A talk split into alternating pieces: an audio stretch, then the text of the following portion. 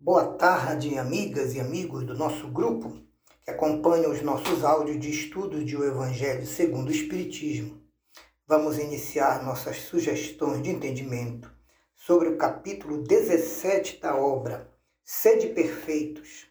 Estudaremos, primeiramente, os itens 1, 2 e 3, com os temas Caracteres da Perfeição e O Homem de Bem. Amai os vossos inimigos, disse Jesus no Sermão da Montanha. Fazei o bem aos que vos odeiam, e orai pelos que vos perseguem e caluniam. Porque se somente amardes os que vos amam, que recompensa tereis? Não fazem assim também os publicanos? E se unicamente saudardes os vossos irmãos, que fazeis com isso mais que os outros? Não fazem o mesmo os pagãos? Sede, pois, perfeitos, como perfeito é o vosso Pai Celestial.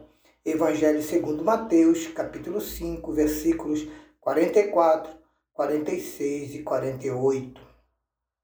Comentários desta recomendação de Jesus. É claro que essa sentença é relativa, pois, se nós tomarmos ao pé da letra, nós estaríamos admitindo a possibilidade da criatura atingir a perfeição absoluta que é uma condição que só a Deus, o Pai Criador, pertence.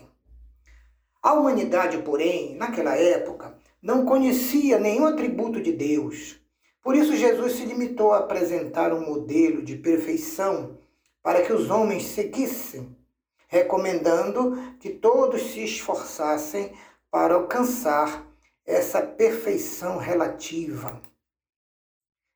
Por isso que a doutrina espírita fala e comenta essa perfeição alcançável que a humanidade pode alcançar, pode chegar, pode conquistar, esforçando-se por se aproximar moralmente, espiritualmente e vibracionalmente da, do pensamento cósmico criador que é o Pai Celeste. E em que consiste essa perfeição? Primeiramente, consiste em amarmos a Deus com todas as nossas forças e entendimento e amarmos ao próximo como a nós mesmos. Amando também aqueles que ainda se consideram nossos adversários. Por isso, o caminho da perfeição segue a atitude constante de fazer o bem a todos indistintamente e até de orarmos por aqueles que ainda nos perseguem. A essência da perfeição relativa é a caridade, na sua mais ampla acepção, pois que a caridade exige a prática de todas as outras virtudes. Enquanto que todos os vícios e todas as imperfeições morais, uma vez praticadas, estão alterando para mais ou para menos a caridade.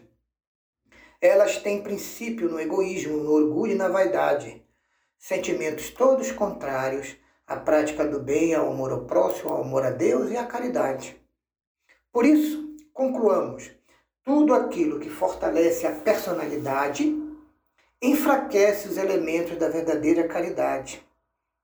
Quais são esses elementos? Humildade, benevolência, indulgência, abnegação, obediência, resignação e devotamento. O amor que é a seiva e a essência da caridade, não pode se subordinar a nenhum vício contrário a ela.